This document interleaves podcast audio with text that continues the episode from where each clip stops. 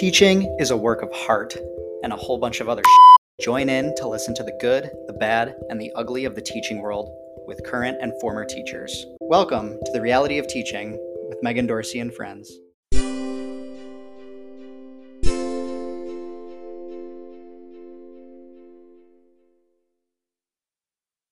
Hello, everybody. It's Megan, and today I have one of my favorite guests with us. Hi, Sammy. Hi, Megan. How are you today? Good. How are you? Good. Um, so, to be completely transparent, Sammy and I are friends from college. We know each other, so I'm very excited to have a familiar face on the show today. But yeah, I'm super excited to be on here. Yeah. Talking. I'm an avid listener. Oh, I'm honored. Um, before we get started, Sammy, do you want to give us some background about just what you've been up to these past few years? Yeah, I mean, Jesus, where do we begin? so I, which I guess I'll start. Like I always wanted to be a teacher, but not in the sense of like I was like a straight A student and would like teach my siblings things or anything. I just liked learning. Um, and then I was diagnosed with ADHD after my freshman year of high school. Did not think I really had it, so I had an interesting little struggle with that. Um, but still, definitely like like went into education knowing that there wasn't really anything else I wanted to do. Like I did double major with journalism for a while, but I dropped that. So there were things I was interested in, but no other career that I wanted to pursue. So I went to Miami, got that degree. Um, and then student taught in Cincinnati, graduated in December of 2018. And then 2019, while I was still living with my cousin in Cincinnati, I was a long term sub while I was like job hunting, which was actually awesome because it was like a high school English position, which was what I was going for. Um, and then I got a position with Cincinnati Public Schools, but at a Montessori school, which we'll talk about. Um, and I was hired as an elective teacher, which was interesting, but started that my what was that 2019 to 2020 school year.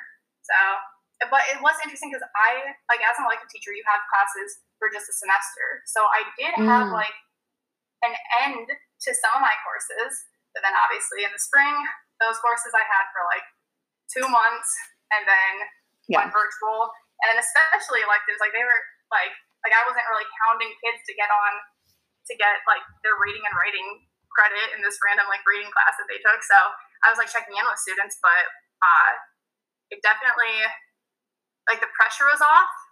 Not that that the anxiety or the fear for my students wasn't um, still present, but that was like a weird lull. And then we started the next school year virtual. Then I got moved over from that elective position, which was junior high too. Um, but I switched from that to at the same school, just English for ninth and tenth graders, starting in the second quarter. So at that point, we were like hybrid. Then we went back virtual. Then we went back hybrid, and then we ended the year fully in person. And then this last year was my third year teaching, and so that was fully in person, basically the whole time. English 9 10 for high schoolers at the same school I've been at all three years. Um, but it has definitely been a journey to get here. Yeah. Oh my God. Yeah. And I, going back really quick to the long term sub thing, I had, I kind of wish I did that. Like, I feel like that's such a good way to get the vibe, especially when you're young and you're living with family. Like, that's a key. I don't think you can do that while you're trying to like pay bills and, you know, like live on by yourself. Like, yeah. Exactly. But it was, it was perfect because one, they like my coworkers were blown away by me because I was like doing like I was creating lessons and and I'm like this is what I want to do. Like like they were blown away by like basically the bare minimum. I was like this is what I'm gonna do next year. But they were also great to work with. And then even the day that I shadowed the one teacher who was amazing too like to come into it like the shoes of a teacher who already has a great classroom environment um, the day that I shadowed shadowed her she was like or no the kids are like oh my god, thank God you're young. Like they loved me immediately. So it was yeah. like a great, uh, like really just dip into. Like honestly, I feel like I mean the whole way that we uh, train our teachers needs to be revamped. But like if you have more situations to be like a student teacher or again like a sub, especially long term subs, like that is a great way to get into teaching without just being fully thrown in, which is what we do to 90% of our teachers. For sure. And I think like one issue, I guess, is that you never, even if their interviews go great, you really don't know the school until you're teaching there. And like, yeah. end of story. And I think, I don't know, you could have the best interview and you're like so confident about the job. And then when you get there, you're like, wait, like that's what happened at my last school. I was like, this is not like your website. This is not Yeah. like your mission statement. And you feel kind of like you got played. So I Mhm. feel like subbing is a great way to really actually test out the environment and then be like confident, like, okay, now I know how they work and I respect these people here and I'm ready to be a full time person. Exactly. Yeah. Well, that's awesome. Um, so you're done with your third year. How Yeah. are you so far feeling since the school year is over or thinking about next year? Just where are you at? Um, I feel very like like rejuvenated again, thinking about how next year is gonna go. Um, reflecting on this year with some space, or like obviously there's the day to day, week to week reflections, um, but having that like rest time. Where we've been out for a month, uh, and then thinking about what I can do different next year, and I guess in future years. But then also like I'm starting my Montessori certification right now, so I'm reading a lot of books. Like right now, I'm reading one about like discipline uh, called Teaching Love and Logic, and that's what our school, like in theory, uh, has based our discipline ladder on. And like there are a lot of foundations that I have known about, but just to read it, I guess like this summer I'm more intentional, going back to the practice of teaching. Mhm. Um, so this is like, I mean, again, our, the way that we train teachers is not complete. So like feeling like I now have the time to do the work that needs to be done to be better at this job um, is nice. But also, again, it's not like I'm trying to do this in the middle of like exam week or like in the middle of, in between classes on my fan period. So it's nice to have it when I have the whole day in front of me to kind of go about my curriculum as I want. That is that's really impressive that you're doing that in your free time. But I think it's it's yeah. such a strong point of like we don't get the time to for lack of better words like professionally develop while it's no. the school year because you literally especially this last school year you just had to survive like that you Yeah. could not really try new things if you did it normally backfired like you can't even if the school is telling you what the discipline ladder is you can't like take the time out of your day to like fully understand the pedagogy behind all of it so Exactly. totally makes sense that you have the time to do it now Mhm. but yeah that's awesome um Yeah. can you give us a little description of what montessori school is Yeah, so I, because again, too, I went to the, it was after graduation from college, I went to the CPS um, job fair. Okay. So I went and saw all of the public schools in Cincinnati, and the one that I currently work at, Gamble Montessori, was hiring, but not, again, they had an elective position. So I went over just because I was curious, because I was like, what I know for Montessori is that it's like a very holistic way of learning, uh, very hands-on, very like you learn through your play, um, and it's like I guess kids especially uh, are independent learners, and they can have more independence if we give it to them with the proper structure and the prepared environment, all this stuff. Uh, but I was like, I'm just curious how this translates high school. And the guy who's really like he's now a coworker of mine who teaches social studies, he laughed because he's like, yeah, I mean it's uh, a little different in high school, but there are still ways to make it work. So that is our foundation is like those same things that I mentioned. But with high school, it's like even though you would love to be completely cross curricular, and it's like honestly, it thinks or it makes me think back to this one teacher that we shared at Miami, Dr. Bachelor, when she was like, if kids want to go this direction, just go with them. Like that is kind of the Montessori way too, where you follow the child and you understand that they develop at different rates too. But then when you're in high school and you need to get a certain number of credits before you graduate, yeah and and also too like you like if you want to go to college, you need to pass certain tests and have a transcript that like makes sense. Because another, which I will, I should have prefaced this that I am starting my Montessori certification. So while I've been in a school for three years now, and I feel like I know a lot about Montessori, I'm not an expert by any means. Mm-hmm. Uh, but it is a pretty big Montessori ideal to be like kind of like anti grades because like you, the whole thing is we don't really care about the transmission of knowledge. We care about like how we learn and like making products instead of passing tests. Like again, things that in college we were like, yes, this is what education can be like. Yeah. So in high school, we still like at the end of the day, they do still have to pass algebra two, and that has to be like its own class. Uh, even though we'd love to, I don't know, have projects that show that they learned these different concepts. I don't know, not a math teacher, so I can't really give examples yeah. of that. But like, there are definitely more constraints in high school. But I guess the big things that still make it Montessori, which I explain to my friends, is like because they see it as like a hippie school. So if there's anything like hippie, like I had a bunny in my classroom for the last three years because class pets are a big thing, um, or even plants, like having something living in your classroom is Montessori and starting every morning with morning meeting where you light a candle and you sit in a circle and you ask a question and you have a reflection and everyone comes together as a community, like that is also a Montessori thing. And intercession, which is a whole other thing that I'll get into, but it's basically like a two week long field trip, but it's like a learning. I guess it, it is just more hands on learning, but it's student uh, selected, I guess, and so they can choose their passions and choose like what group they want to be in. And I guess like smaller class sizes too is a big thing. Um, and more, I guess, authentic ways or authentic um, places to learn instead of just like, okay, we want to learn about um, physics, so here, read this article and do this test. Maybe we'll go bowling instead, and then we'll learn about physics.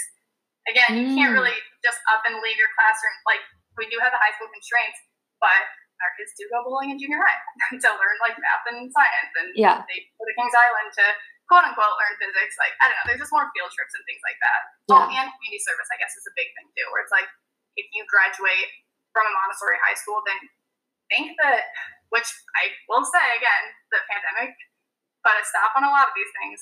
But I think the number was like 200 community service hours, so that we're creating more like like, they're not creating, but like helping teenagers develop into like members of society mm-hmm. get back to society or like have ownership of their learning. I don't know. It's a lot of those sort of ideals.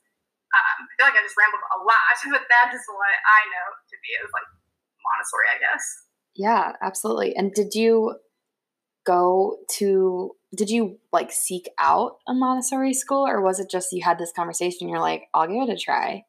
So I, which that is a flaw of mine that I'll just like jump into things without a lot of research. But before the job fair, I did look up like because I guess after college, I was like, I want to work in public schools. Like I want to. Uh, I don't know. We just learned about so many like injustices, and I mean, we have, are very like minded in that this like everyone should be given the same like a quality education. Like yeah. every child in America should get that. So I was like, I definitely like I like Cincinnati. Um, I want to work in a public school, and so I looked through all these different ones that CPS or that are in CPS, and there's two Montessori ones. So those caught my eye, and just the fact that Gamble was hiring. I mean, I did interview at a different high school um, in CPS, and so I was kind of between the two, but I just I don't know. I feel like again, just my philosophy and thinking about and also it's kind of exciting to be like, oh, I wonder what this school is. Like, well, also actually, I'm curious, what did you ever hear about Montessori before, or did you have any like stereotypes in your mind? Because I for sure did. I think honestly, okay, I live. My parents live right by a Montessori school, okay. and it was like I think it was just like a preschool or a kindergarten thing because I remember there would be some friends that the bus on the way to kindergarten would stop and pick them up like they had like a double day or something. I don't know how it worked.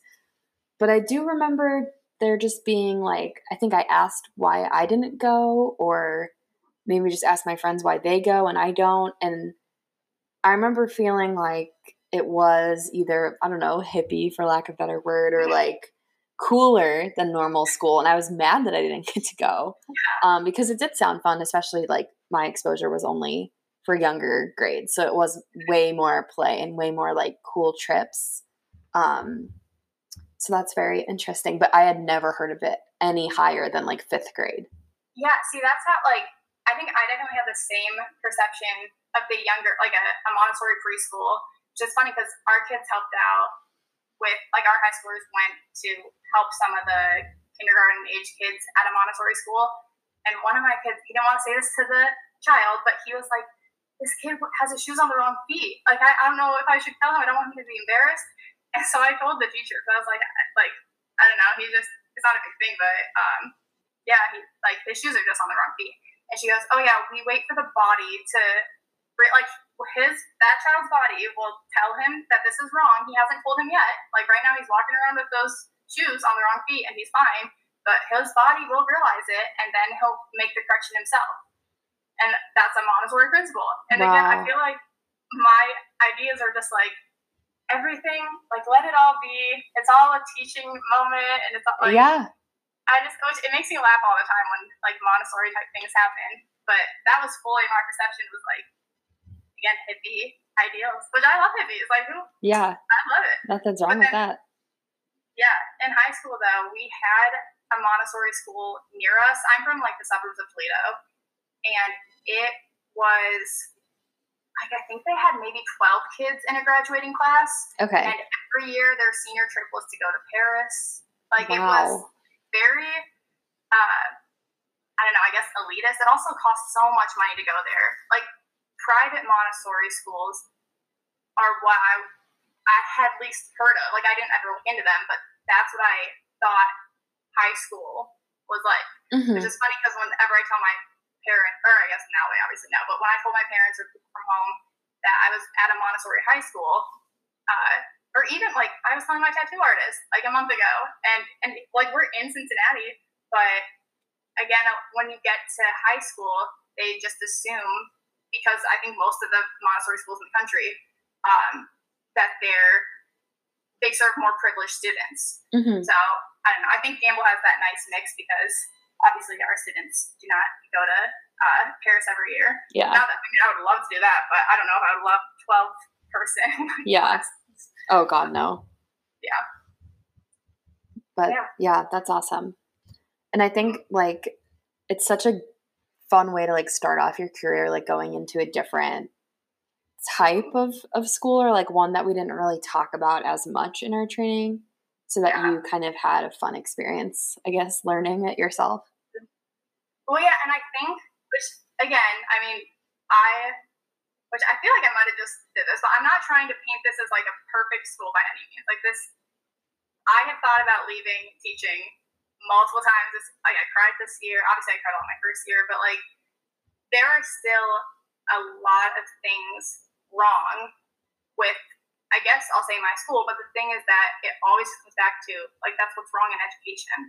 Mm-hmm. Like, it's not like it's wrong because uh, I don't know anything Montessori that we're forcing on them. And honestly, the way I explain to a lot of teachers, I guess, is that the Montessori element lets us kind of get around some of the bureaucratic nonsense that schools have to deal with. Like, mm-hmm. I think listening to you a lot this year, even like when you would call and explain like your whole uh, scenario, um, and even hearing like the stress of having to follow a curriculum, like yeah. we, we were not really prepared for in college what to do when that comes up.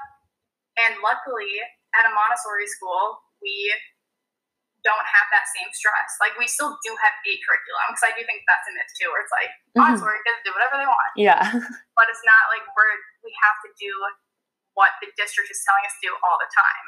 Mm-hmm. We do it a lot of the time, but not yeah. all the time, I guess. Yeah, and I think that's that's a great point. And a lot of people's stress with teaching is like you really have to figure out if it is education as a whole because there is so many problems and like especially you know since starting this and like talking to so many different teachers i'm like oh my god it's everywhere like everyone is having these problems because it's a systemic issue but then there are things as we know in my situation, where it might be your school. Your school might be making it worse. So I think that's a good point to just take a step back, write a list. Is it Mhm. education as a whole or is it your school? Because if it is your school, you know, there's ways you can try to find a new school and like work around it.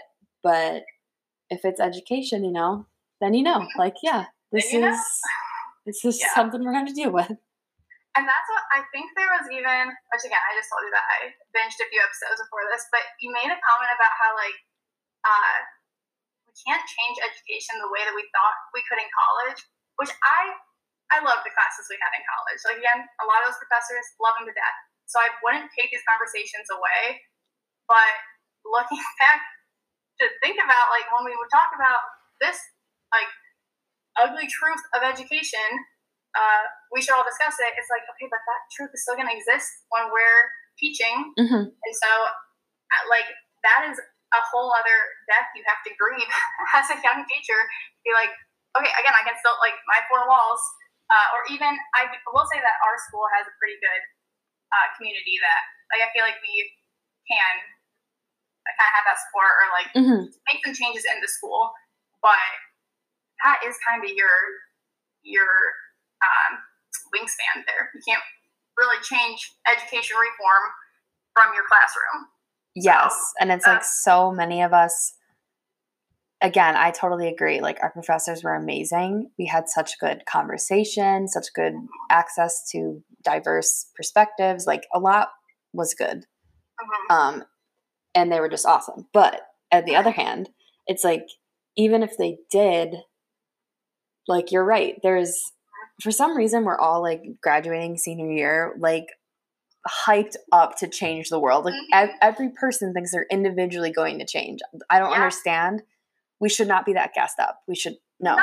Like that shouldn't happen because nobody's even the best teacher or the straight A's or whoever it is um doesn't really matter. Like it I think it's even worse for people who are even more like like me and you are going to like national conferences about teaching. Uh, We're so hyped about it and like wanted to learn, learn, learn like everything that we can learn. And yeah, at some point I kind of wish we did stop to be like this is not how it is out there or like read the news, read about the strikes, read about like all this stuff going on and like yeah, because it's soul crushing when you get out there and you're like, this isn't what I thought. And yeah. of course, there's a lot of there's a lot of steps to take after that. Like you can. My first step was to stick it out for another year, and then the next year I was like, I'll switch schools to see if that helps. And then obviously was like, I will leave if that helps because sometimes that's what happens. But in your case, like I'm so happy that you have a place that's like a little bit. I feel like fits your wants. Like you can't, of course, you can't change the world like we all wanted to do, but at least it's a place that kind of lines up with your beliefs and you're able to like, it gives a little more than like, Yeah. I don't know, some schools are really, really strict and like do not offer any support. So at least you found one that you can kind of work with a little. Mhm. Yeah, and I was because again thinking about how hype like our whole cohort was, and Yeah. this came up on my Snapchat memories. I mean, it was like months ago now, but it was literally this is so embarrassing. But it was like me crying in my car, like tearing up. But I sent it to the cohort because I was like, I think it was our last day of student teaching, which obviously is emotional for everyone. So that was like the the residual tears. But I was like, I mean, like these kids are gonna have like you in the classroom, like Austin in the classroom, Nate in the like the teachers that our cohort is producing. Like we're gonna do something kind of thing. And it's like again, it's not terrible because that like kids do deserve like great people, and great people already exist in our schools. It's not like we are revolutionary. Like Mm-hmm. there are loving teachers in every school, so I'm not trying to have that narrative either. But it's like we really thought we were You're doing something. but I don't know. It's uh, I was gonna bring that back to something more positive, but I forget where I was going with it. and we, you know, in a sense, a lot of us are still doing something. Mhm. You know, it's it'll all work out, but it is Oh. it is funny how we're geared up that way. Yeah, I remember where I was going with this now, which is Yeah. funny because it's not positive. But what blows my mind now, because honestly, a thing when I was thinking about contemplating, or when I was contemplating leaving the profession this year, something that was just really bothering me about teaching is just the fact that everybody has an opinion on teachers. And it's like, I think I want to have a job where no one has an opinion on me. My brother works in tech. His coworkers care about him. His like, like Yeah. people have opinions on him, but as a whole, his profession does not. I don't know, like. Well, I guess too. You can have your opinion on whatever profession, but just the the vocal outcry from the public Yeah. on things they don't know anything about. When it's like, which my again, my tattoo artist and I were uh, getting into it. I mean, he's awesome. So he was talking about like, I also don't know why you guys were like the heroes for a summer, like for a few months, and then the summer, and then just the country turned. And I'm like, yeah, I don't know either. But Now everyone hates teachers again. When it's like, and I get that there are still like if you had a really terrible experience with a teacher or you have a really bad perception of a specific teacher, it's like don't you also have at least one teacher that you love? Or like having you talk to people who are teachers? And like I don't get why the public opinion is so set now where again I feel like that opinion has been pretty consistent if not getting worse for the last two years like Mhm. since we started that year virtual. So I'm like I don't I don't really know how to change that but I think that's like really killing the profession. It is because it's like anytime I talk about anything, especially of course on TikTok, like comments literally say kill yourself or another whiny uh-huh. teacher like of course and it's just like I was just talking about this book we read in class like I'm not even complaining about anything or just in general like phone calls with parents got progressively worse over the years because there uh-huh. was so much of like you like lazy teacher like you don't care about my kid and it's like where did uh-huh. this come from? Like all we've ever wanted was for your kid to be happy. Like i don't even care if they're passing. I want i just want them to be happy with their Yeah. life because and the argument that you have a bad teacher also doesn't stick with me because i became a teacher because i had a bad teacher. Literally. And Yeah. like so but that didn't make me just hate every teacher that i've ever met and like exactly. I don't know. It's it's a lot and it's to the point where like we're being forced to say things or not say certain words or there's bans on like don't say uh-huh. gay or there's some laws forcing you to be armed in the classroom and it's like can can we just do what we wanted to do? And like uh-huh. can you just be nice? I don't i don't understand. It's at such a such a messed up place right now honestly. Yeah. It's ridiculous. Yeah, the thing with parents too, and again, which I'm happy for this summer because I'm like starting this whole certification, which I can explain to you in a minute. But Yeah. um, another big Montessori thing, which makes a lot of sense with young kids, is that like, well, I don't even know if I'm phrasing this right, but it's like the whole uh, idea of like it takes a village. Like Mhm. you're like as a child who is developing in the world, it's not solely on your parents to create like you're not in a bubble. So like we support each other and like I don't know, there's a lot of that community building that starts at a very young age if the kid is in Montessori from the beginning. Uh, but I think what's so interesting once they get into high school is that, which to be fair, I was really mean to my parents at times in high school. Like that is Yeah. a part of adolescence when like your brain is developing and you're impulsive and especially when you like find out that what you say can hurt others. It's not that you have that like uh you're not like a pure child who's like, oh, I can't ever be me. It's like, no, as a teenager with raging hormones, sometimes you want to hurt other. Like it's messed up, but that's just a part of Yeah. development. Totally. And so, yeah, like I would be like fighting with my parents, and and like fighting is like any adult really. That's again a big thing of adolescence. But like I don't know. Sometimes when I was talking to parents this year, I would do one wrong thing, and then I'm, I'm like, I've lost you forever Mhm. and I'm trying to like have empathy and things too. And honestly, what would bring me back to is like, you know what, your kid still loves me. like I'm their favorite teacher, and that's who I see every day, and that's who I like actively love in the classroom. So that is what matters.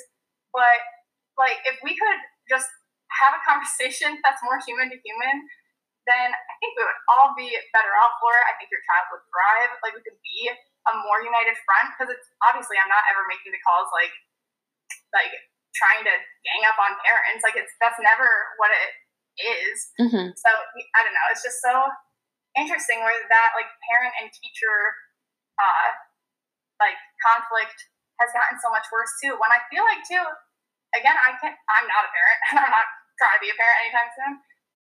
I don't know. You think that we'd be able to see this commonality and then also see the commonality of like, I love your kid.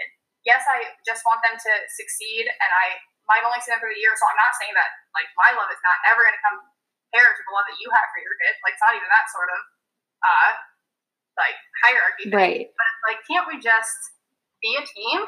Like Mhm. I don't see how this has gotten so far removed. I'm very confused. Yeah. And like to be clear, it's especially for me, like the things I'm thinking of are times where I had a student once, I think I've shared this story before, but you know what? I'll throw in a new one. I had this student who peed into a bag, a plastic bag, kept it in his backpack. So I did not see it upon arrival. You're not supposed to have your backpack. I politely said, Hey, can you have your, put your backpack in your locker? That was a whole F off situation. So I just let it go because I was exhausted and I didn't want to get into this like cursing fight. Let it go. 20 minutes goes by. They take the bag of pee and throw it across the room, hit another student, and then it explodes on the couch that I have, like the couch I bought from Target for my classroom. This is my first year. And oh I mean, so many questions. Oh yeah. I was shocked. I called like the janitor mostly first because I was like, we just Uh-huh. need the urine off the ground. Yeah, I guess Um, that's step one. Let's yeah. the smell. yeah.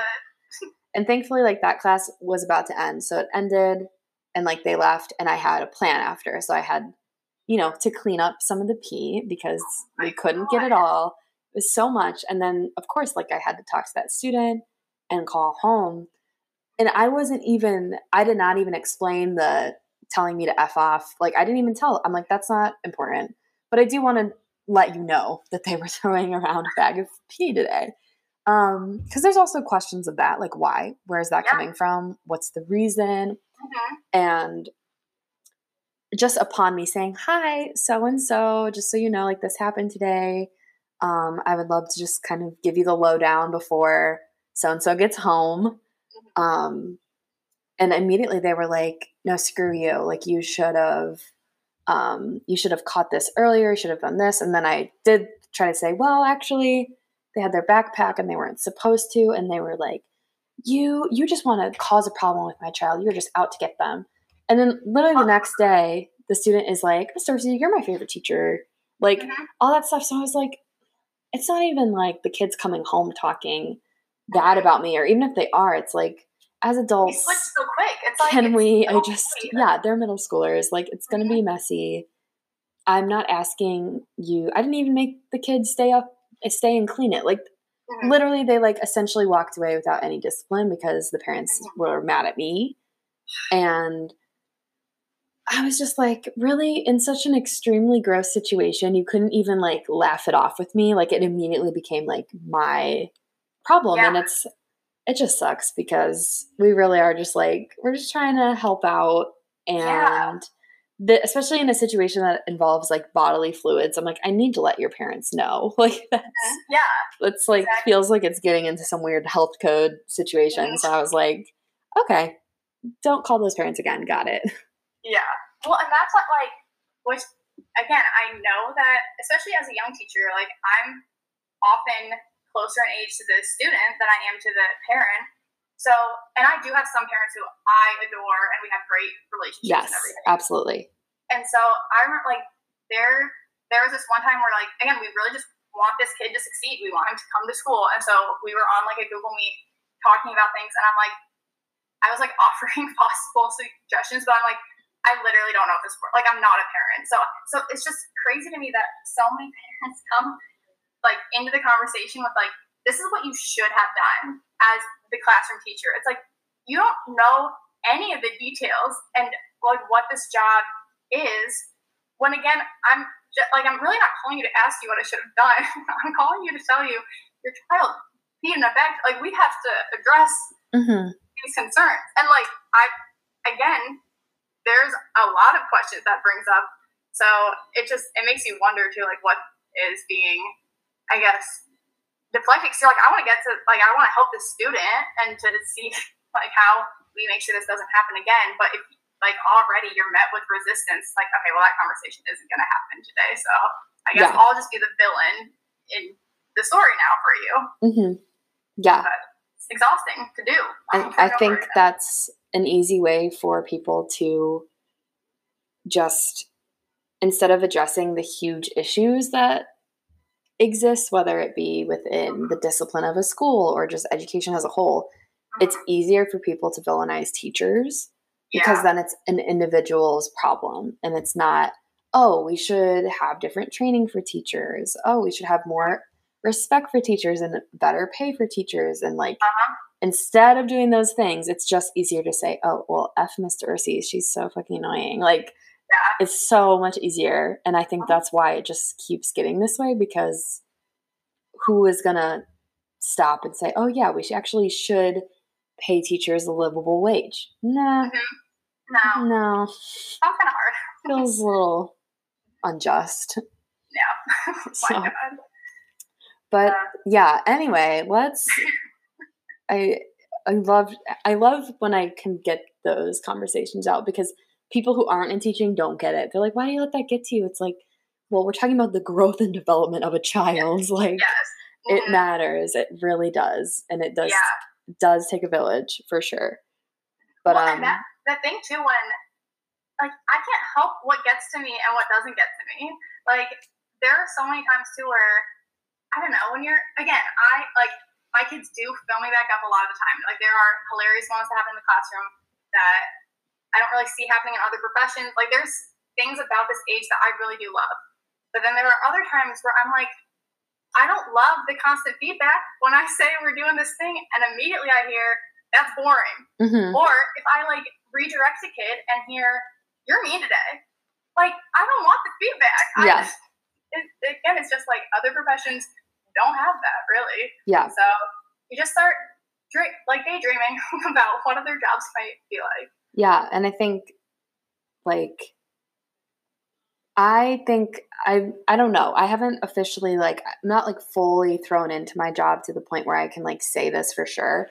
But I will say like there's obviously nothing like the connections you have with students. I mean, that's why we're in the job. That's like the best thing and like the positive days are just beautiful and like that is something that is strong enough that has made me already consider like should i go back? Because that's it. That's the only thing i care about is like i love just the moments with students that are funny or they're excited about something or they make like a great point and you're like oh my god that's the smartest thing i've ever heard. Um, that's what it's all about but you know it comes at a cost. So it really just yeah it really just i feel like depends on how much it's taking and giving like is how you decide when it's time to switch schools or stay or whatever. But speaking of staying at schools um, tell us more about your certification. Like what's that all about? Yeah so i like i have this written down so i don't forget it because each week is like a different thing i guess. Um, but it starts actually on father's day which actually oh, wait let me preface so when I got hired, because again, I'm right out of college, so I just have a BA in adolescent education.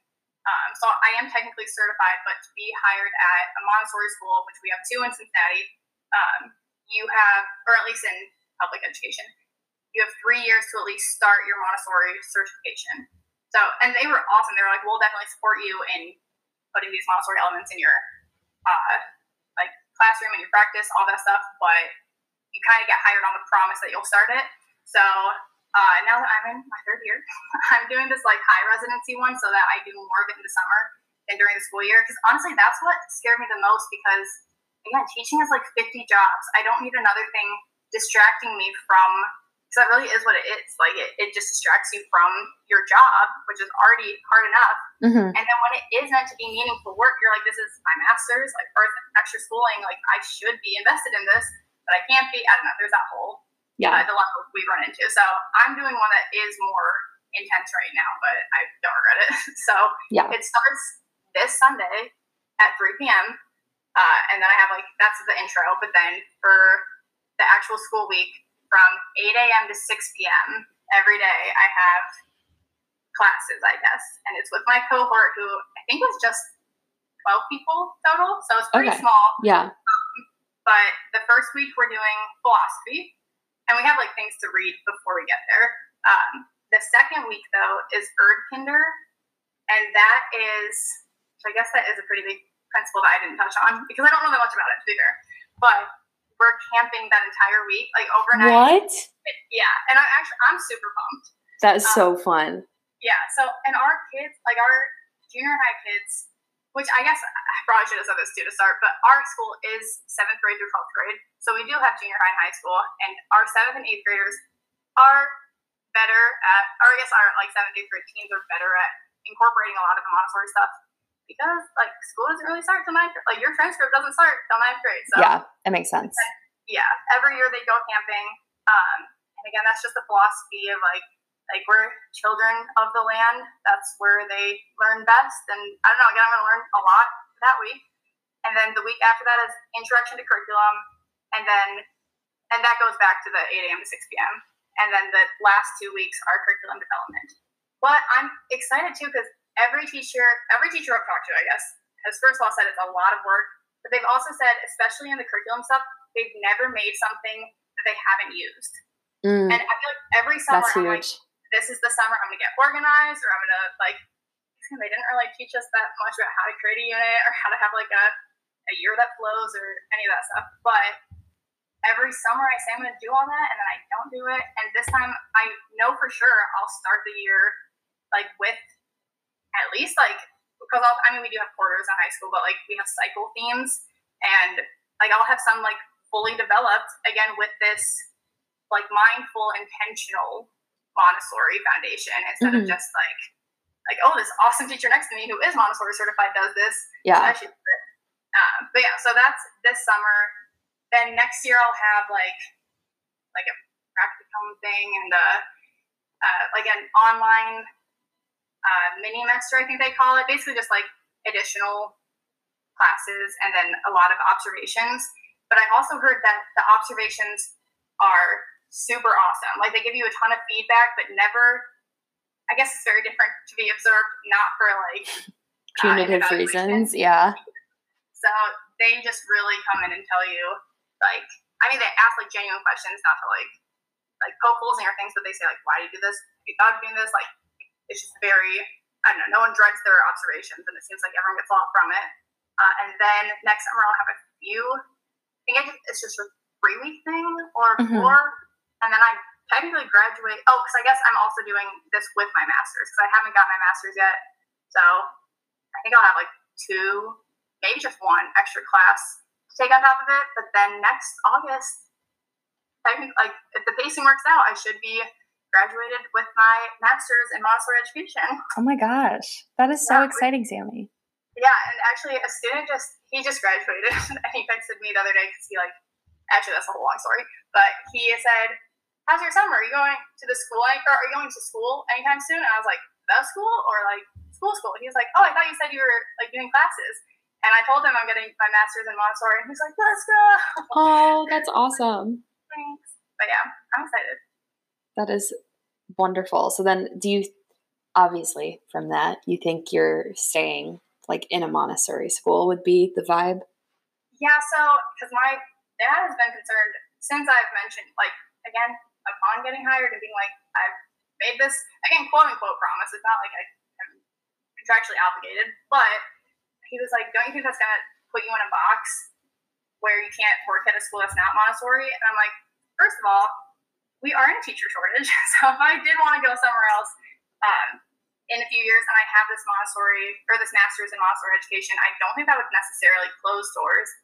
But also, again, the most disheartening things right now about my job are about the profession. It's not like another school would necessarily fix this. And and again, I my school is not perfect. So I'm because sometimes when I talk to him, I'm like a little hyperbolic, and I'm like, if I leave Gamble, I'm leaving teaching because Yeah. I don't want to explain things to him. Yeah. But I'm like, if I did look at uh, another school, I don't even know that it would necessarily like have what I'm looking for if I'm looking to leave Gamble. So right.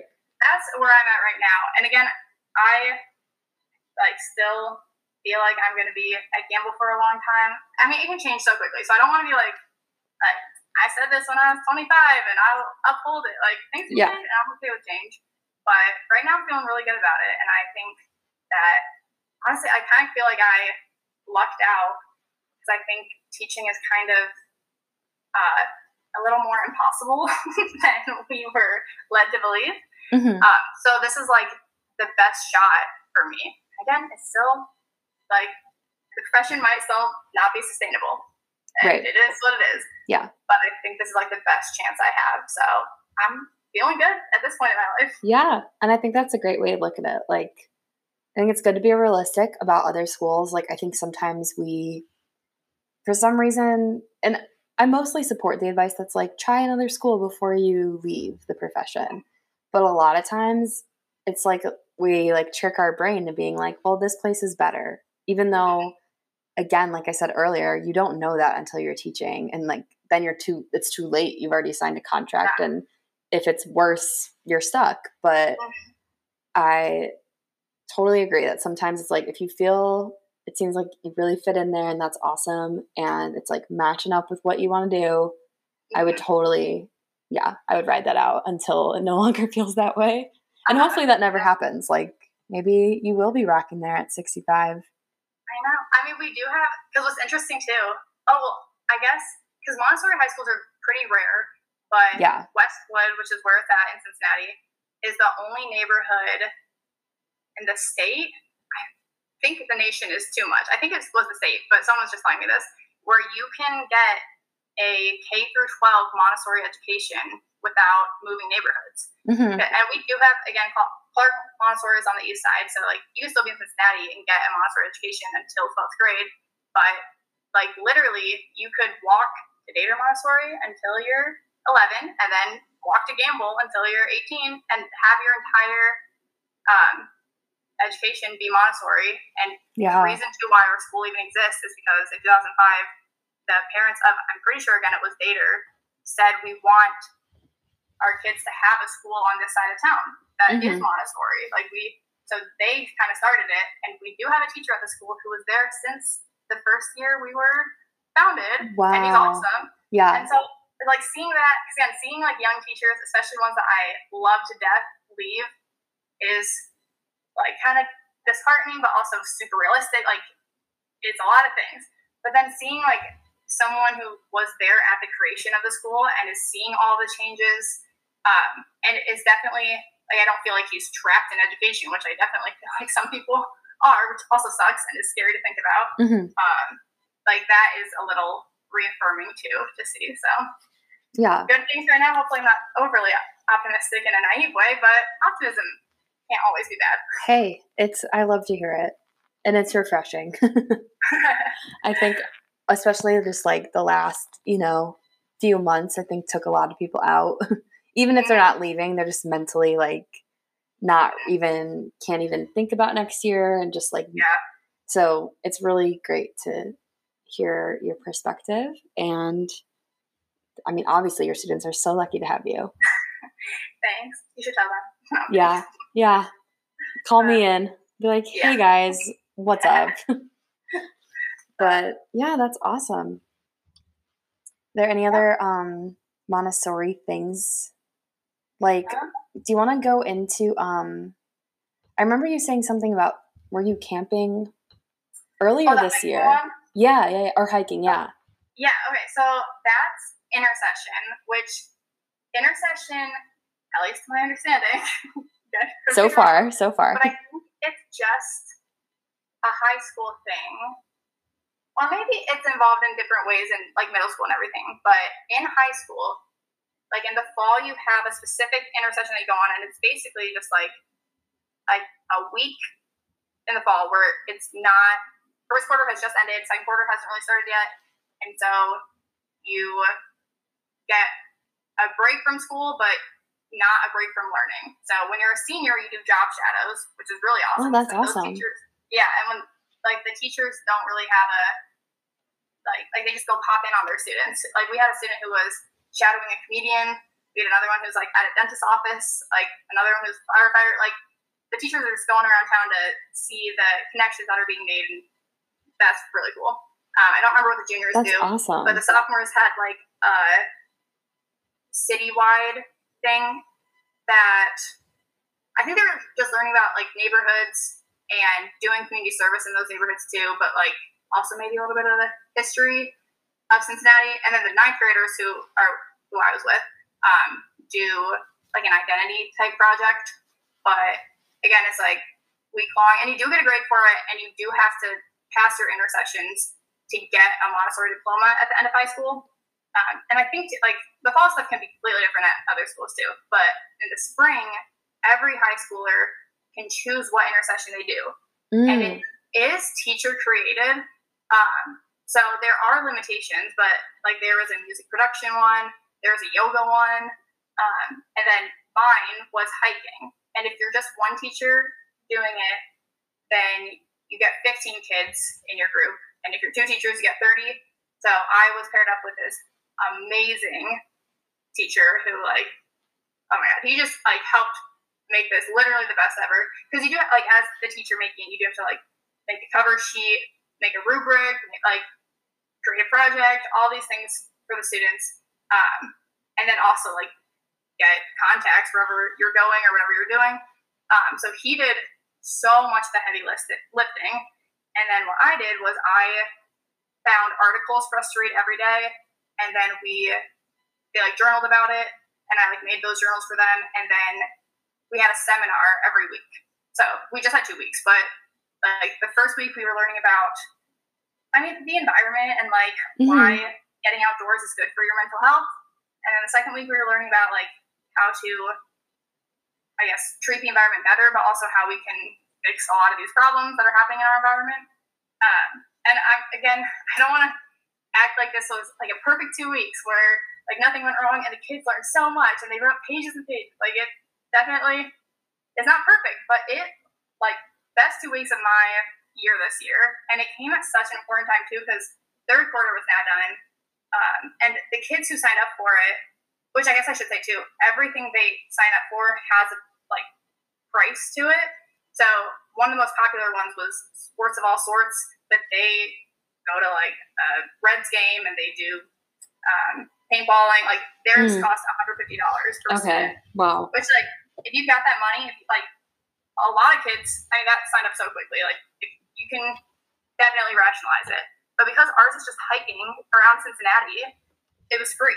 So we did have kids who were like, I mean, it's free. I'm signing up for it.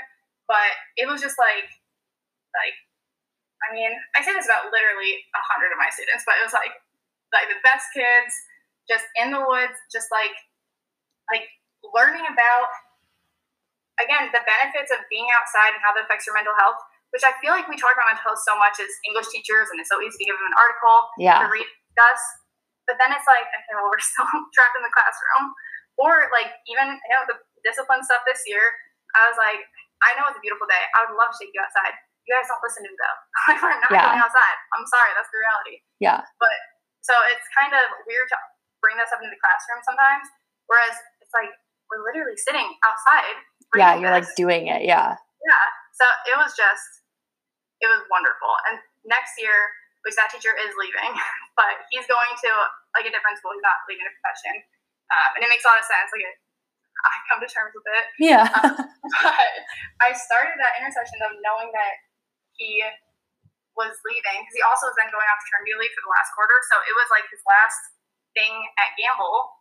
Um, but it, I mean, I was like literally teary eyed on last day because I was like, this is so perfect. yeah. But I was thinking about doing it next year with just 15 kids um, and whether or not I could handle, like, tossing it, uh, like, going back and forth with what I can handle and what I'm, like, again, overly optimistic about. But I was like, I don't know, again, 15 kids sounds like a dream. Yeah. When it's like you all have a goal in mind. And if that goal, again, I would love for them to write pages and pages in their journals. I know that's not every kid though. So if our goal is just to go on a walk and have like a mental health reset, that's it. Like that's the dream. So it was wonderful this year. But and like there are like college tours is a thing. Like again, that was because I have kids who are like, I don't like hiking. I'm not gonna sign up for your thing. Like love you, Miss Yeah. N, but not me. Yeah. I get. So it is cool that intersession allows students to like choose what they want to do, and then they get a two week break, but not like spring break, whereas like they don't get to do whatever they want. They still have like rules and restrictions, and then if like there are things where if you missed a day for us, you had to go back and do service at this other place. Um, so like there's things that like it's still school, Yeah. but it, And it's like so meaningful and like purposeful. Exactly, yeah. Well, and the other Montessori in Cincinnati was telling us that I think their first year in a new building or something like that, one of their intersessions was woodworking, and they had the teachers do like like fill out like oh I need another bookcase or I need something like this, Oh. Um, and they took like orders, Oh my gosh. the kids made it for them. Like I'm like That's intersession is just just- so cool to me because you can, especially with adolescents. I'm like, you guys can run the show, or well, and that was the other thing. It is teacher driven. But I was asking so many kids this year, like, what intersession do you want to see? Because Yeah. like you'll just get a list, but what do you wish was on that list? Like, what would you want to actually participate in? And that was interesting hearing their responses too. But like, I think that like Montessori schools just bring in more choice for kids, um, which like I don't know, can be good and bad with how you deal out that choice to Yeah. adolescents, um, which I've struggled with as well. But it's I don't know, it just seems so cool to me. No, that's like literally I want to go to this school. Like that just sounds like so much fun. oh my gosh, maybe next year I'll hit you up and you can be a guest speaker and just come down to Oh my god, I so would. That'd be such a be good. blast. But We can def- honestly, like, we should talk about that because because that's like guest speakers happen all the time. My sister Yeah. comes into my classroom, but oh, especially for intersession week, that'd be pretty cool. oh my gosh, I'm so down. That'd be such a blast. I'll hit you up, like, for real, for sure. Woo! Love it. But yeah, I mean, thank you for explaining all that because I feel like, again, like you said, there's so many like misconceptions about Montessori. So that's awesome just to hear the the details of what it's actually like. And that is not. I mean, I feel like that's another thing that's not talked about is like the different routes you can go. It's just kind of the training is just in general. So that's awesome that you've been able to get involved with something a little bit different. Well, even when you were at Miami, did you uh, student teach at Diamond Oaks or Scarlet Oaks or anything like that? Mm-mm. No. I remember that was because that's like a um, I don't know what they call it, a career school, I guess. Which even my senior year, I took like half my day was spent at the career school where I could get like a teaching. Um, I got like teaching 190, EDT 190, I think, out of the way, something like Uh-huh. that Yeah. but like I don't know. I think our country has done a. It's hard to say good job, but they've like identified that not every kid, especially once you're once you reach adolescence, so 12 or 12 to 18, I guess, even though that goes until 24, which is like we're teaching at 24, so Yeah. that's crazy to think about too. But um, like not every kid needs the same stuff. So like there are vocational schools. There are again Montessori schools and and stuff like a lot of the Montessori high schools are like on farms. Like that's what Maria Montessori had Yeah. envisioned for how you learn.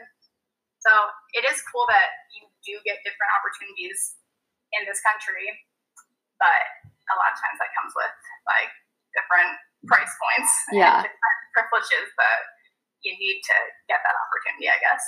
But anyway, the reason why I said Diamond Oaks was because that was one of my uh, places that I student taught at, and that cool or that school, I think Great Oaks is the big conglomerate, but Okay. Diamond Oaks specifically was like so cool to be at because the kids are like, I know I want to like work with cars, or I know I want to go into hair, so like yeah, I'll get my English credit and I'll be invested for this. Like they, I don't know, just having that understanding with the kid who, I mean, at this point is a young adult, is a really cool thing that like Montessori we do get to see that glimpse too.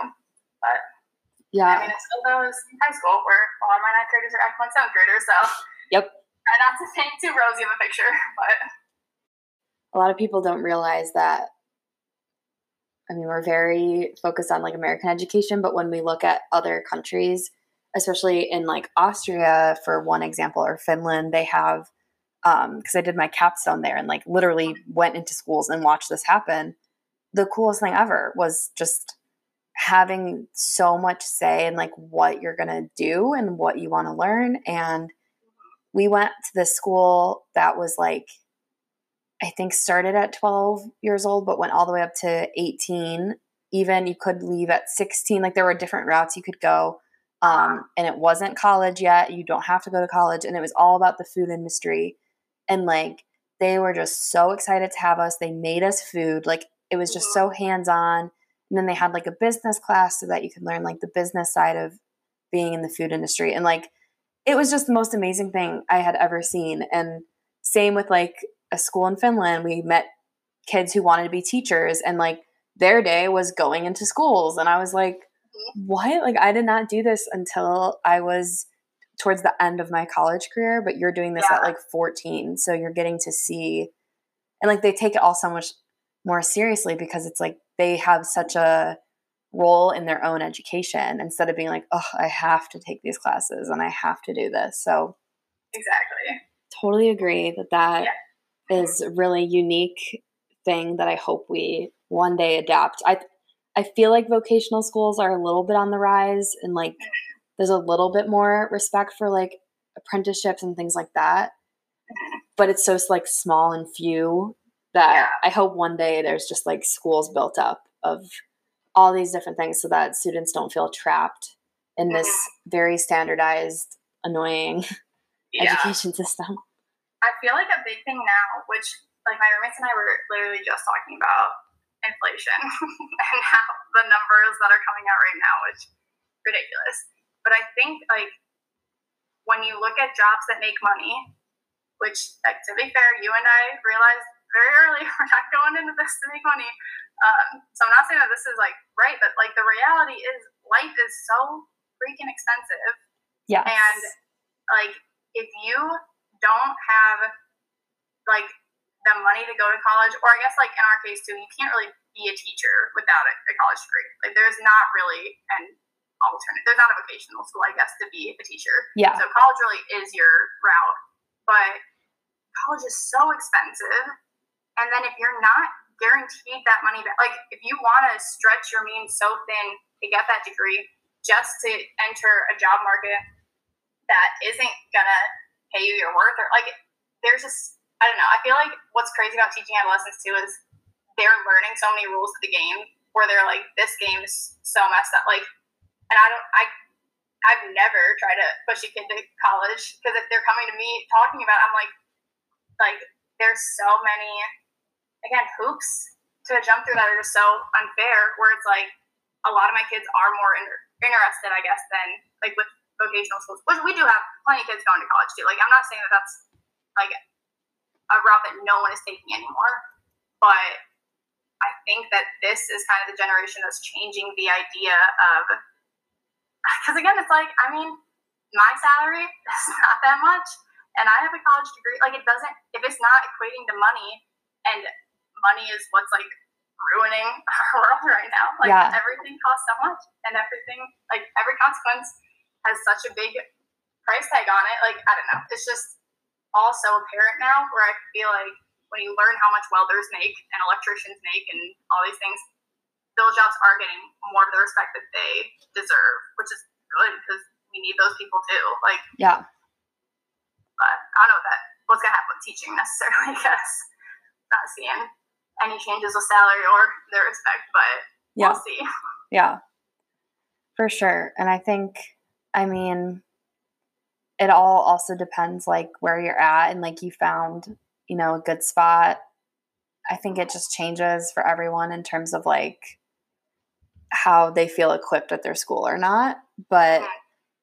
yes, I agree that it's good news that other jobs are starting to maybe build up the respect or at least like students know that that's an option because it's also really hard supporting all your students as a teacher if the only route that we keep projecting on the students is like college, college, college. And like now it's just like college does feel like people talk about all the time. They're like, okay, that was a scam. Like I didn't Uh, need to spend all that money. Like I could have just gone to this other school or like I feel like we went to college when it was still really hyped up and now I feel like there's a lot of conversation of just like is it worth it? You know, maybe go to a, a school that's less pricey or things like that. So in Yeah. a way, I hope all these debriefing conversations on education end up helping all the students that I think we fail because we don't give them more options. yeah, really. Yeah. Ah, good stuff. Right. Yeah. I think I've written down how funny. I don't know if you hear that TikTok audio that's like not funny, haha. Funny, Funny, weird. How every teacher is in therapy. Yes. Which like, I would love to think- talk about this. What? Yes.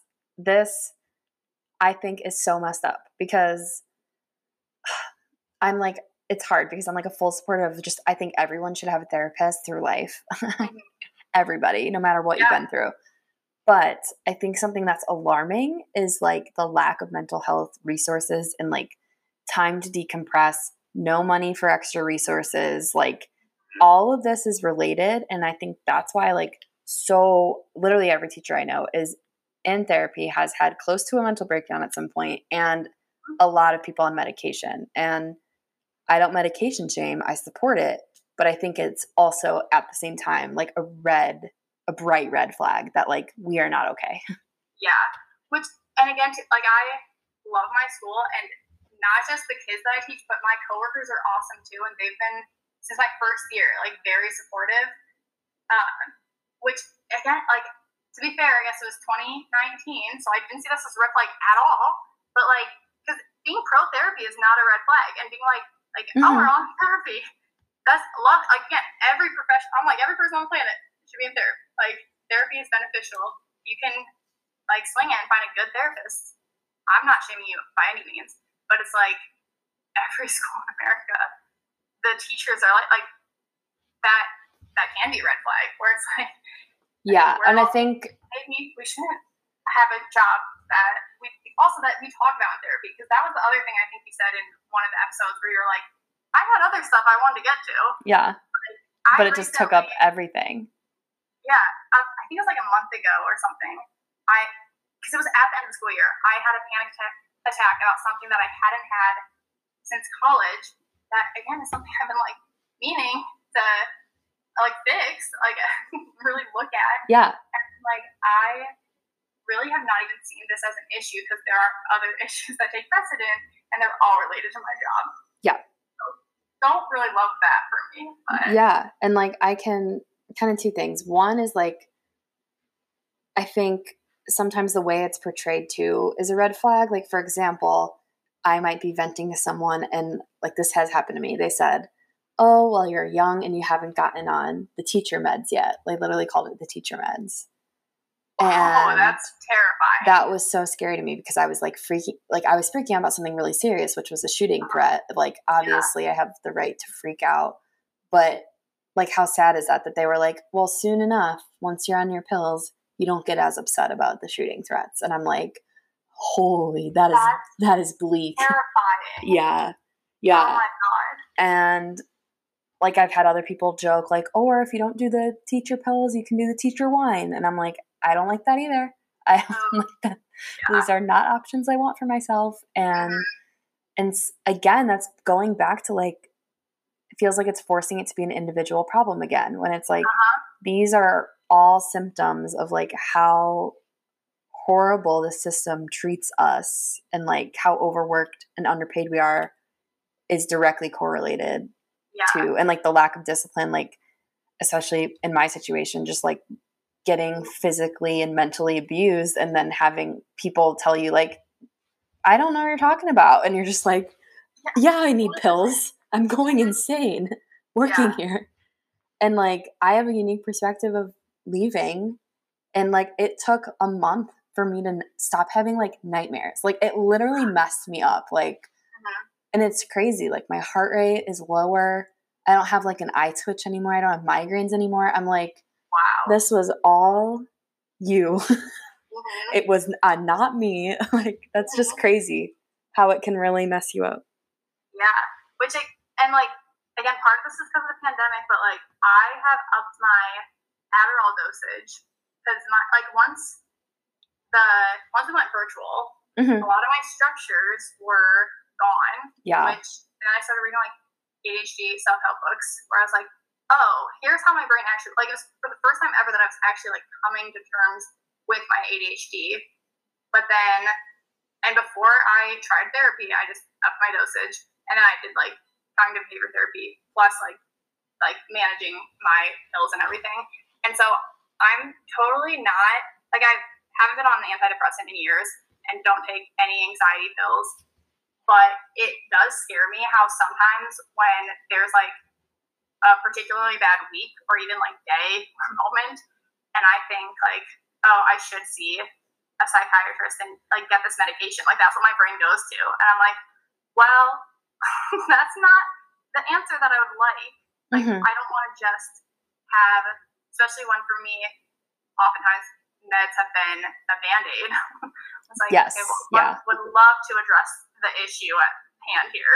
Yeah. But if that doesn't happen, then let's do like healthier coping mechanisms or like holistic, I guess, uh, remedies where, like, again, if we as a country understand that teachers' mental health is like declining and also important, maybe give teachers more resources. and like, I don't know why we've just accepted, okay, well, we're gonna, like, all teachers have decided that they're gonna be on beds and be like again, I'm not blaming those teachers at all. Like this is just the the environment that has Yeah.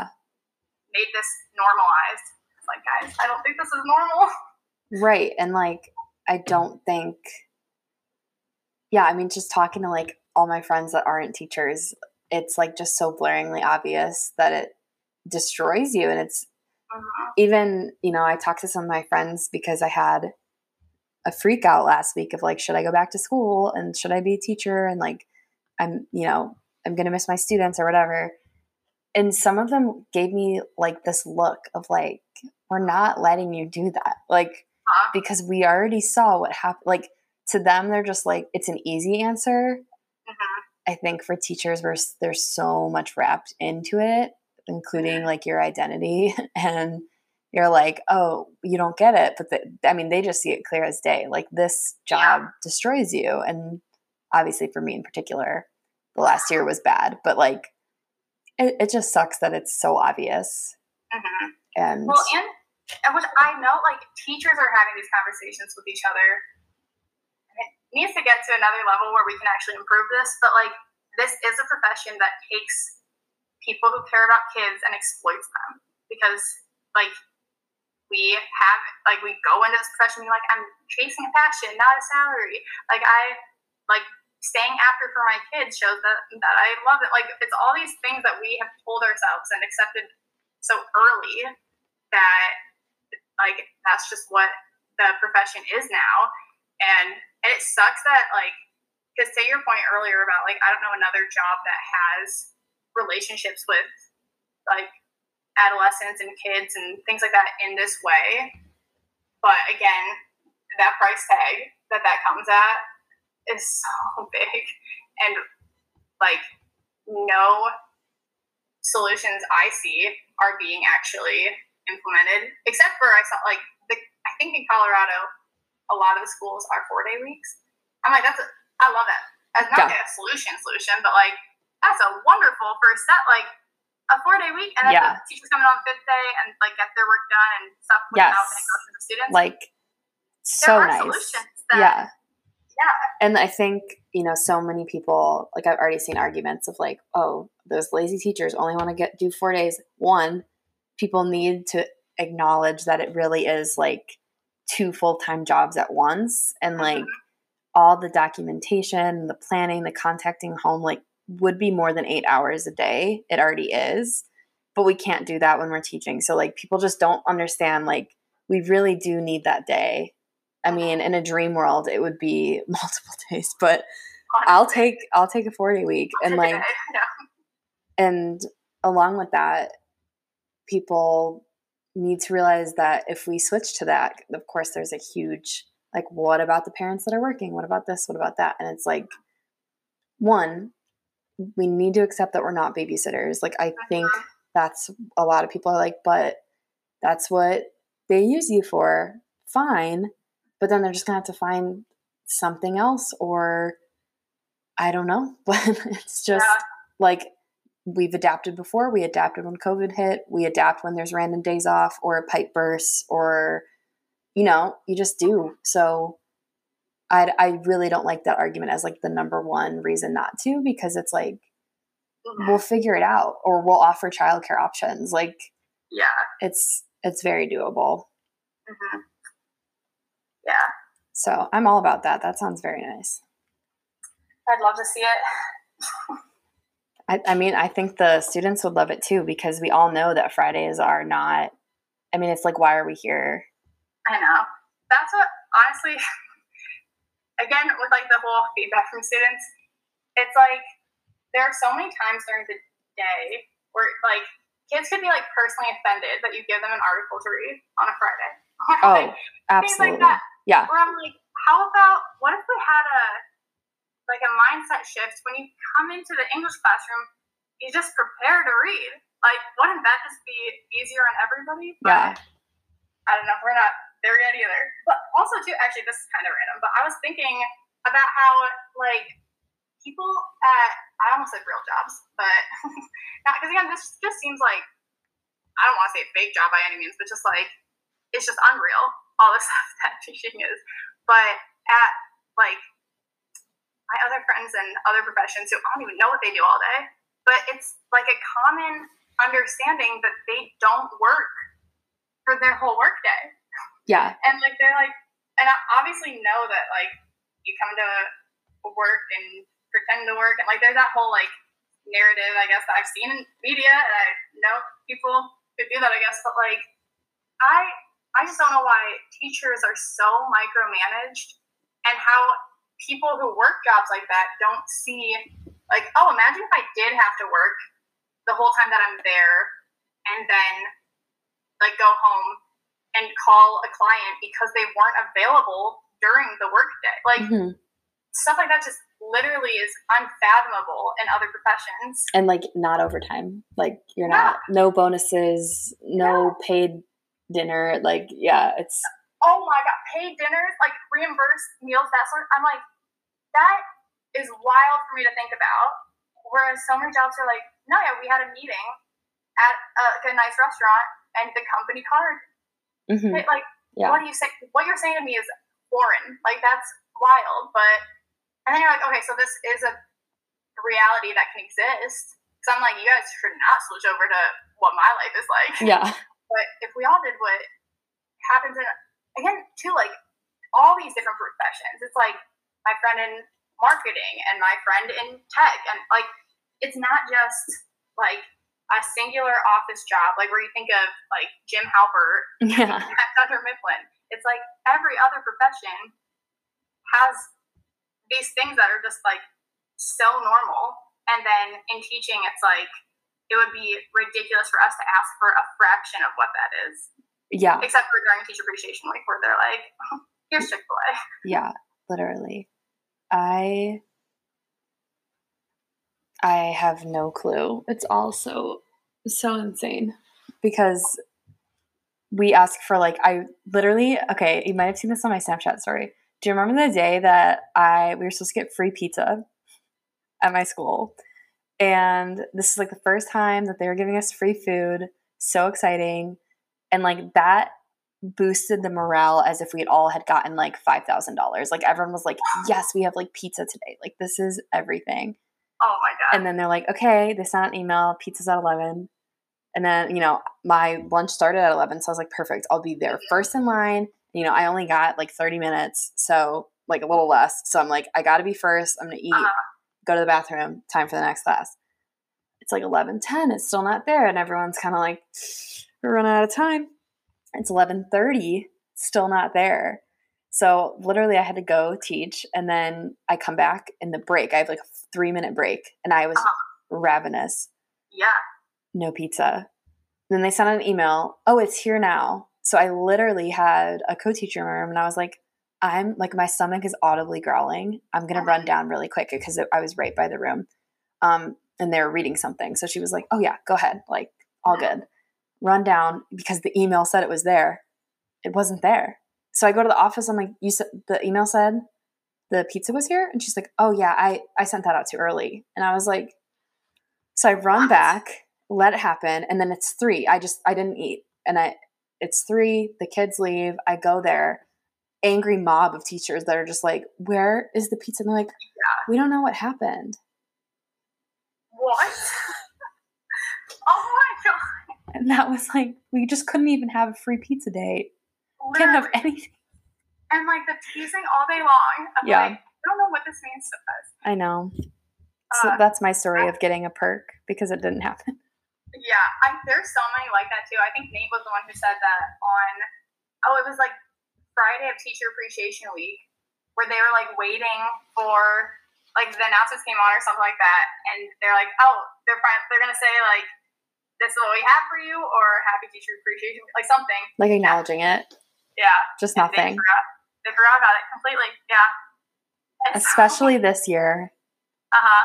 I know. But honestly, I think Teacher Appreciation Week is like the funniest on TikTok because there are schools who do like. I love hearing about what is possible, like massages during the day, or like a person to cover your class, or like things like that. And then, like my friend last year, so it wasn't this. It was yeah, the year that we started virtual, one hybrid, like that whole mess. They got a journal that said "to do, be happy" on it, and a rock that said "you rock." That's all they got the whole week. Oh god. And he's like, I think I would have preferred nothing. Yeah. Like at this point. Yeah. Yeah. It's it's always something. We're just Which like, oh, sorry, what? Go ahead.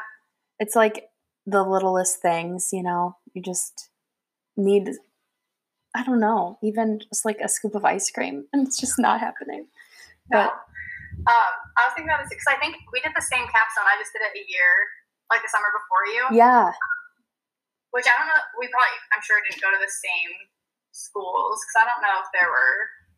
Actually, I don't know what connections were they had at them. But um, when we were over there, I remember one of the first things that like our professor was pointing out was like, oh, you'll see how um, like casually they're dressed and how there's like espresso machines in every room. Like that kind of stuff just does not matter to the society. Like Yeah. students don't respect them any less or anything like that.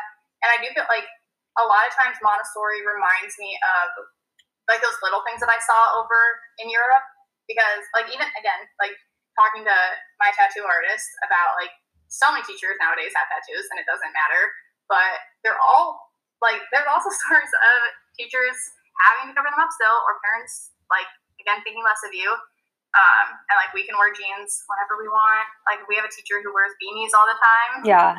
and and again, it is kind of crazy that I could think of like, I mean, again, we still live in a society, so there are certain things that I won't wear as a young female teacher because I know that you get respect in a certain manner or whatever. But I did have in care for a long time this year. Mhm. I do have visible tattoos. Like I did that of stuff. too. Yeah. Yeah, and it's nice that that like there's no um, even fear that you would get like reprimanded when again Nate was telling me how like he wears or he pays I think like thirty two dollars a year comes out to to wear jeans on Fridays. What? Yeah, or maybe I think Fridays might be cheaper than that. I have it in my notes or in my uh, messages with him because I asked him for the number.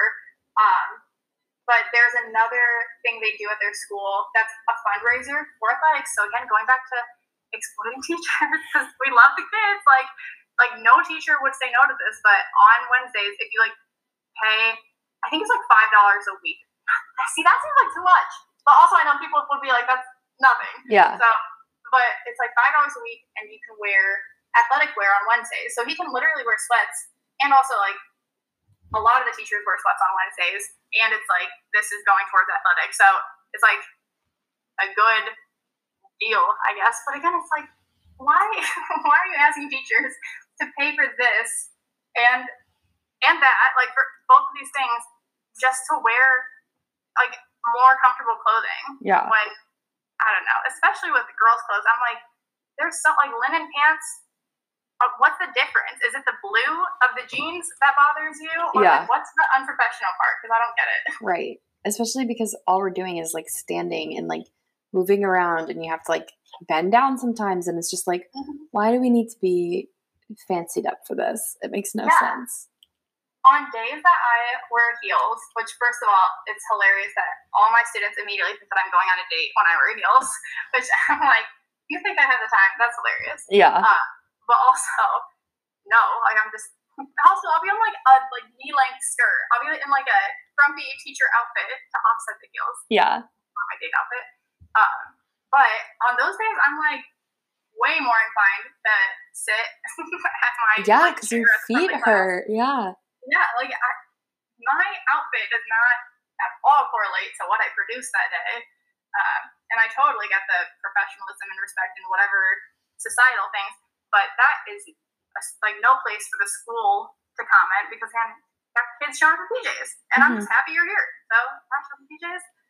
Just be happy I'm here. Right. It's like we focus so much on the things that just don't matter and don't make a difference in how you are as a teacher. Like I saw on TikTok that someone got put on leave for whatever they posted on TikTok about like making jokes about teaching and like nothing was even inappropriate. There was no like drinking or like whatever, but even if there was, it's like hmm getting put on leave because you like talk about teaching outside of teaching hmm is crazy. It's like why are we being so it's like are other people getting in trouble for making their little corporate jokes? Like no. I know. Yeah.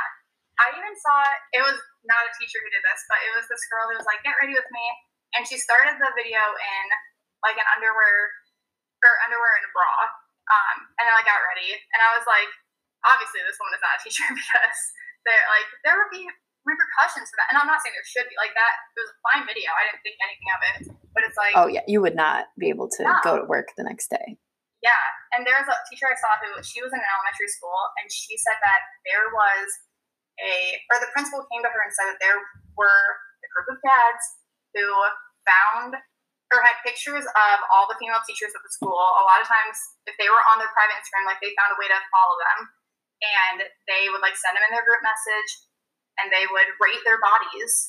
And then, yeah, and the principal came to that teacher and was like, you need to be aware of what you're putting on social media because this is very inappropriate. And it's like, how am I the problem here? Like, literally, a picture of me on the beach in a bikini. Like, what else am I going to wear on the beach? Like, what? Yeah. And it was weird. She also had tattoos, and she's like, I did have to cover up my tattoos that year, too. So it's like, I don't know. There's just so many things. We're getting here, like, this is a teacher shortage. Like, Like don't get You- picky. yeah, I like. I don't get why we're so hung up on like don't say gay and like like I'm like Critical race not- theory. Like wh- why do we just want to please teachers so much when there's I don't know they're just like pushing them out of the classroom and it's really sad to see. Yeah, I think it's I mean I feel like it's on purpose at this point. Like it's they want to privatize everything and just make more money off of teaching. Yeah, But at this rate, it's like I don't know what they're gonna do because it's just so like with social media and we're able to share like the reality of it all. I mean, I don't think I think they're gonna see huge decreases in people enrolling in education programs. yeah. I literally have one student who, and again at this school currently I know even like seventh and eighth graders, like I know a good handful of them, but like seventh through twelfth, all the students who are currently in my building, I only know one who was like thinking of being a teacher. And even so, he's like, I might do theater or I might do teaching. Yeah. And I'm like, I, like, and he's also in tenth grade, so he could change too. But no one, I don't want to say no one, but like, Yeah. not making the job like attractive in any means. Mm-mm. You're really just killing what we're clutching onto. Yeah. I don't know. Thinking about the stuff that invigorated us in college, it is crazy. Like I remember I- listening to this one teacher who was like, "I have a great support system," and like I was talking about all this stuff that comes with a job, and she was like, "Well, if that makes it harder, then your job is harder," and that was just such a moment for me to realize that like my job's harder, and I'm like, I don't know why that quote resonated with me then, Because now that I'd be like, I'm done. Like, you can tell me my job's harder. Like, the job's too hard. That Yeah. is the reality. But Yeah, think and I I- think too is like a lot of these conferences, like I mean, before we're just like so starry eyed and like excited, mm-hmm. and it was really cool, and it was fun and like a trip for us, and you know, Yeah. lots of positives. But I think if mm-hmm. I went now, just because of our experiences so far, like I think I would be so pessimistic, and that's not like me at all. But I think I would just be like, when's the last time this person was in the classroom? Like when like when are they actually implementing this in these current times and like i know there are some amazing teachers there that are like actually doing the work but a lot of them i think are just professors who are sharing like really cool research and i'm like okay i think i would just sit there and bitch the whole time Yeah, well, that and like knowing, again, in college you're prepared for like the not even prepared, but you know about the major hoops that come with education. But when you're in a school, you know what will and won't happen at your school. So yeah if I went and presented on intersession, everyone would be like, "I can't do this." yeah Like you want me to take my kids they'd be like woods for two- offended like, yeah yeah, and I feel that is obviously an extreme example, but like that, what works in certain classrooms, it's because of so many moving parts, and being in a school, you realize how little like control or say or like change that you can implement. yeah Like they're just too much out of your control, but Yeah, I mean, even for me, like I one of the presentations I did was about video games in the classroom, which like oh yeah, hopefully uh, you know, I want to like do a podcast about that one day, but it was so cool doing it in practice and then when I got out there in the real world, I mean, I couldn't get a single person to agree with me on it and like I could not get the okay to do it. I tried in some situations like kind of without permission Mhm. um but that was scary too so it's just like i don't know it's like crazy that you think these ideas are like so cool and innovative and then you're like oh i can't go against the the flow here and you think like buy-in is all you need, and it's like that's half the battle, maybe. Yeah. Like you again, it's like you got admin. It's like a whole different thing that we we never talked about admin at Miami. Like, zero which again, I don't even know what they would say because it's so different everywhere. But it's like, again, just the way that we train teachers. There, which and to be fair, we know this. Like as education majors, they're like your first year, you're gonna like learn 75% more like you've learned 25% of what you need to know in education. You're about to learn so much in your first year. And like there's that whole mindset graduating but it's like okay, could we change that though maybe? Like get us into more schools and like figure out what we what would be beneficial for us to learn about and talk about instead of just being like i mean you'll get the degree but then in august it's like so much stuff's to slap you in the face. Yeah I'm like, well, that warning didn't really prepare me any more than not giving me the warning. So, yeah for sure well, anyway, I think I don't think I have any other points. love it okay well thank you so much sammy for joining this podcast um it was so Of great course. to learn about everything from you so thank you so much Yeah, I mean, this was great.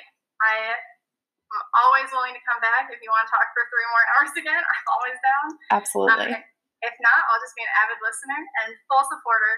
Uh, I love what you're doing here. Honestly, this is great. Love you sammy Love okay you too. bye Bye.